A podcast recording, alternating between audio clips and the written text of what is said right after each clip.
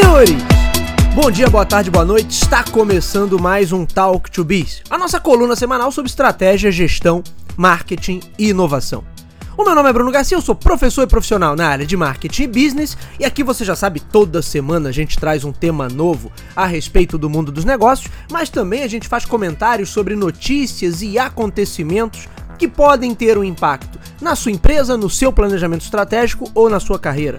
Lembrando sempre que esse podcast está lá disponível em talktobiz.com ou talktobiz.com.br. São os nossos endereços virtuais. É claro que você encontra o Talk to Biz nas principais plataformas de podcast da atualidade. Basta você buscar por Talk, o número 2 e Biz que vai nos encontrar. Estamos em todas elas e também estamos no YouTube. Sempre fica o meu convite para que conheçam o material exclusivo em vídeo que a gente produz e publica por lá.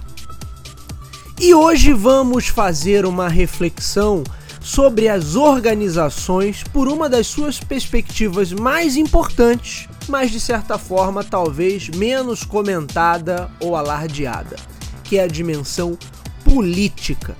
Quase sempre, dentro das empresas, estamos preocupados com aspectos técnicos, com produtividade, com indicadores de performance, e a dimensão política acaba ficando de lado, ou pretendemos que ela seja menos importante que outras dimensões. Mas na verdade, ela sempre tem algum espaço maior ou menor, dependendo do contexto interno de cada empresa, mas ela está sempre presente nas últimas semanas, a gente acompanhou uma novela, uma verdadeira novela política na OpenAI. O então CEO Sam Altman foi demitido pelo conselho de administração numa sexta-feira, no final do dia, para alguns dias depois ser recontratado como CEO, enquanto parte desse mesmo conselho que o demitiu pedia as contas.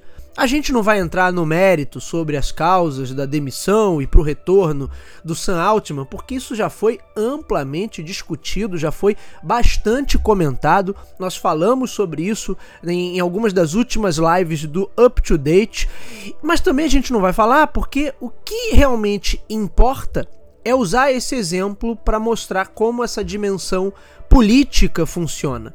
Claramente havia uma disputa de poder dentro da OpenAI, uma disputa entre diferentes visões para a organização e essa disputa resultou numa queda de braço. No final das contas, o Sam Altman venceu essa queda de braço, retornou ao seu cargo, agora certamente com mais poder concentrado, já que o novo conselho está muito mais alinhado com o CEO do que o conselho anterior, que é claro, né, que queria a cabeça do Sam Altman. Essas novelinhas corporativas, elas são muito comuns, desde casos internacionais e de grande notoriedade, como essa confusão toda na OpenAI, passando pela lendária demissão do Steve Jobs da Apple e o seu retorno triunfal alguns anos depois, e tantos outros casos e mais casos. Certamente você, amigo ouvinte, na sua trajetória profissional já viu inúmeros exemplos em que decisões foram tomadas, pessoas foram desligadas e outras foram contratadas, tendo como base essa dimensão política e não exatamente critérios técnicos e ligados à competência. Portanto, fica claro que a dimensão política é algo que não podemos ignorar. Tem até uma frase, supostamente do Steve Jobs, que diz mais ou menos assim: em empresas fracas a política vence, em empresas fortes vencem as melhores ideias. Eu tendo a concordar com essa frase, porque se a gente está em cenários competitivos, onde a performance e a geração de valor por meio da inovação são as principais preocupações, ou deveriam ser as principais preocupações, então a orientação estratégica deveria tomar por base as melhores ideias e os mais competentes. Mas a grande questão é, no final das contas, será que isso é possível? Será que mesmo na mais tecnocrática das empresas não existe sempre um componente político ligado aos relacionamentos internos, ligado às dinâmicas de influência e de poder? Isso significaria admitir que, em maior ou menor grau, a dimensão política está sempre presente. E talvez seja mais interessante e eficiente e inteligente também entender como essa dimensão funciona e como ela pode alterar a dinâmica organizacional do que ignorá-la por completo. Infelizmente, minha gente, pela própria conotação negativa forte que o termo política possui na nossa sociedade, muitas vezes a gente opta por fazer de conta que essa dimensão não existe. É melhor fingir que não estamos vendo, mas com isso deixamos de captar uma parte importante dos modelos de gestão e das abordagens estratégicas de uma organização, e isso acaba sendo muito ruim. Então vamos começar essa reflexão, talvez pelo seu aspecto mais complicado e trabalhoso, que seria o quê? Definir corretamente o termo política, olhando um pouquinho para sua origem e não para a atividade dos políticos hoje propriamente. E já nesse ponto de partida, a gente tem um desafio conceitual, porque às vezes a própria política é difícil de se definir. Eu estou aqui com a verbete aberta na Wikipedia e vou ler para vocês algumas definições. Vamos lá. Política, do grego politikos, significa algo relacionado com grupos sociais que integram a polis, algo que tem a ver com a organização, direção e administração de nações ou estados é o direito, enquanto ciência aplicada, não só aos assuntos internos da nação, política interna, mas também aos assuntos externos, política externa. Nos regimes democráticos, a ciência política é a atividade dos cidadãos que, que se ocupam dos assuntos públicos com seu voto e com sua militância. A palavra tem origem nos tempos em que os gregos estavam organizados em polis, cidades-estado, nome do qual se derivaram palavras como politike, política em geral, e politikos, dos cidadãos, pertencente aos cidadãos, que estenderam-se ao latim politicus, e chegaram às línguas europeias modernas através do francês politique, que em 1265 já era definido nesse idioma como ciência dos estados. O termo política é derivado do grego politeia, que indicava todos os procedimentos relativos à polis, ou seja, cidades-estado grega. Por extensão, deveria significar tanto cidade-estado quanto sociedade, comunidade, coletividade, e outras definições referentes à vida urbana. O livro de Platão, traduzido como A República, é no original intitulado Politeia. Temos também a famosa frase de Aristóteles: o homem é naturalmente um animal político.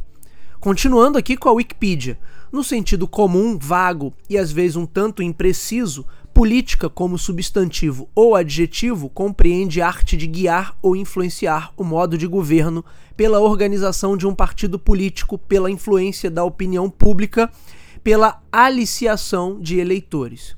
Na conceituação erudita, política consiste nos meios adequados à obtenção de qualquer vantagem, segundo Hobbes, ou o conjunto de meios que permitem alcançar os efeitos desejados ou a arte de conquistar, manter e exercer o poder, o governo, que é a noção dada por Nicolau Maquiavel em O Príncipe. Política pode ser também a orientação ou a atitude de um governo em relação a certos assuntos e problemas de interesse público. Política financeira, política educacional, política social, política do café com leite, etc. Numa conceituação moderna, política é a ciência moral normativa do governo da sociedade civil. Outros a definem como conhecimento ou estudo das relações de regularidade e concordância dos fatos, com os motivos que inspiram as lutas em torno do poder do Estado e entre os Estados. Então, essa é a definição. Eu li aqui praticamente todo o verbete da Wikipedia. No geral, a gente pode entender a política num sentido amplo, como as dinâmicas de negociação e diálogo para chegarmos a um equilíbrio entre os diversos grupos existentes em um determinado cenário e suas diferentes prioridades e visões de mundo. Em última instância, a gente pode definir a política como a arte do diálogo para consolidação dessas relações de poder. E da mesma forma que acontece na sociedade, na polis grega, nas cidades, nas comunidades, acontece também dentro das empresas. Esse tipo de dinâmica está sempre presente. Acaba sendo impossível que a gente não tenha a dimensão política e por isso mesmo é impossível também ignorar essa dimensão por completo. A gente pode usar como exemplo casos mais extremos, quando há uma troca de comando inesperada em uma grande empresa, mas também existe muita política nas decisões do dia a dia, das mais simples, como determinar, por exemplo, quais serão as pessoas que vão ficar na escala do próximo final de semana. Querendo ou não, a política está lá. Em geral, administradores profissionais tendem a estabelecer critérios técnicos justamente para impedir que relações puramente políticas se estabeleçam. Porque sempre novas relações políticas geram novas relações de poder, o que pode, em algum momento, até subverter a estrutura hierárquica de uma empresa, criando ali distorções e dificuldades que não deveriam existir. Então a grande questão estaria nessa dosagem da dimensão política, o que nos coloca numa discussão também interessante sobre a diferença entre política, no sentido mais amplo e original do termo, e a famosa politicagem. A política seguindo o princípio aristotélico, como dinâmica entre a diversidade de interesses para dar origem a arranjos e coalizões com foco no bem comum, nesse caso seriam os resultados positivos da empresa e da estratégia adotada, e já a politicagem como o uso dessas dinâmicas como único e exclusivo recurso, algo infelizmente muito comum em nosso país e na nossa cultura, pois os interesses são exclusivamente particulares e não há qualquer avanço ou nada é permitido se eu não garantir que o outro também seja diretamente beneficiado por aquela ação. E aí, nesse caso, a única coisa que conta é o interesse de cada indivíduo ou grupo que pode estar atrelado a vantagens de natureza econômica, ao capital social, ao nível de influência e por aí vai. Nesse caso, a frase do Steve Jobs faz todo o sentido os setores e lideranças da empresa se armam para uma constante disputa de interesses e de poder, e as melhores ideias acabam sendo deixadas de lado por puro capricho, para não ceder espaço a outro ou para não parecer que um departamento ou diretoria ganhou mais status do que o outro, e aí tudo fica paralisado. A empresa, a sua estratégia, a abordagem de marketing, a capacidade de inovar, então, nem se fala. Essa aí desaparece por completo quando o que prevalece no ambiente é a politicagem. Infelizmente, esse é o caso de grande parte das empresas brasileiras. E é impressionante como eu já vi ao longo da minha trajetória muitas empresas que perderam grandes oportunidades ou que não conseguiram superar situações de crise justamente porque ficaram agarradas às suas próprias guerras internas, às suas politicagens e esqueceram do mais importante. As dinâmicas internas de poder podem definir o presente da empresa, como as coisas acontecem hoje, mas as dinâmicas externas, as dinâmicas econômicas e de mercado definem o futuro quem permanece no jogo e quem estará fora desse jogo. Com a politicagem rasteira que a gente vê por aí, as empresas acabam inclusive perdendo o contato com essa realidade. É como se elas ficassem tão viciadas nessa novelinha interna, nas intrigas, nas fofocas, nas disputas, nas puxadas de tapete, nas viradas de mesa, tudo isso, claro, né, se torna muito mais interessante e instigante de se acompanhar do que olhar para o que realmente importa, que é a efetiva competitividade. Aí os grupos e setores se fecham, se armam e passam a transformar tudo em uma disputa. Culturalmente, povos latinos podem ser inclusive mais problemáticos do que outros povos nesse quesito, porque as relações interpessoais tendem a ganhar maior peso nessas culturas, como é o caso da nossa. Ou seja, as pessoas se entenderem e apertarem as mãos no final pode ter maior importância do que elas chegarem a uma solução melhor do ponto de vista econômico e do ponto de vista da inovação. Portanto, a negociação e o equilíbrio entre as partes ganha prioridade ao invés da gente buscar sempre as melhores soluções e os processos mais eficientes, as melhores ideias e por aí vai. Não se enganem, porque isso não acontece só aqui com povos latinos, acontece em qualquer lugar do mundo. É claro que em qualquer população você tem a dimensão política, talvez ela tenha maior proeminência, essa dimensão política ganhe maior peso em países como o Brasil. E aí, minha gente, a arte da negociação e do diálogo com foco no bem comum, nesse caso, o bem da empresa e de seu futuro, dá lugar a um outro tipo de arte, a arte da influência com foco na manutenção do status quo e das relações de poder existentes. Quando isso acontece, a politicagem de fato ganhou da boa política. Infelizmente, como eu já disse, esse é o exemplo em grande parte das empresas que eu conheci. E a politicagem traz embutida toda a sujeira que tanto abominamos dos chamados políticos profissionais, porque coloca interesses escusos, interesses particulares em primeiro plano e joga a vantagem competitiva de que tanto falamos por aqui no nosso podcast lá para o último lugar na fila de prioridades.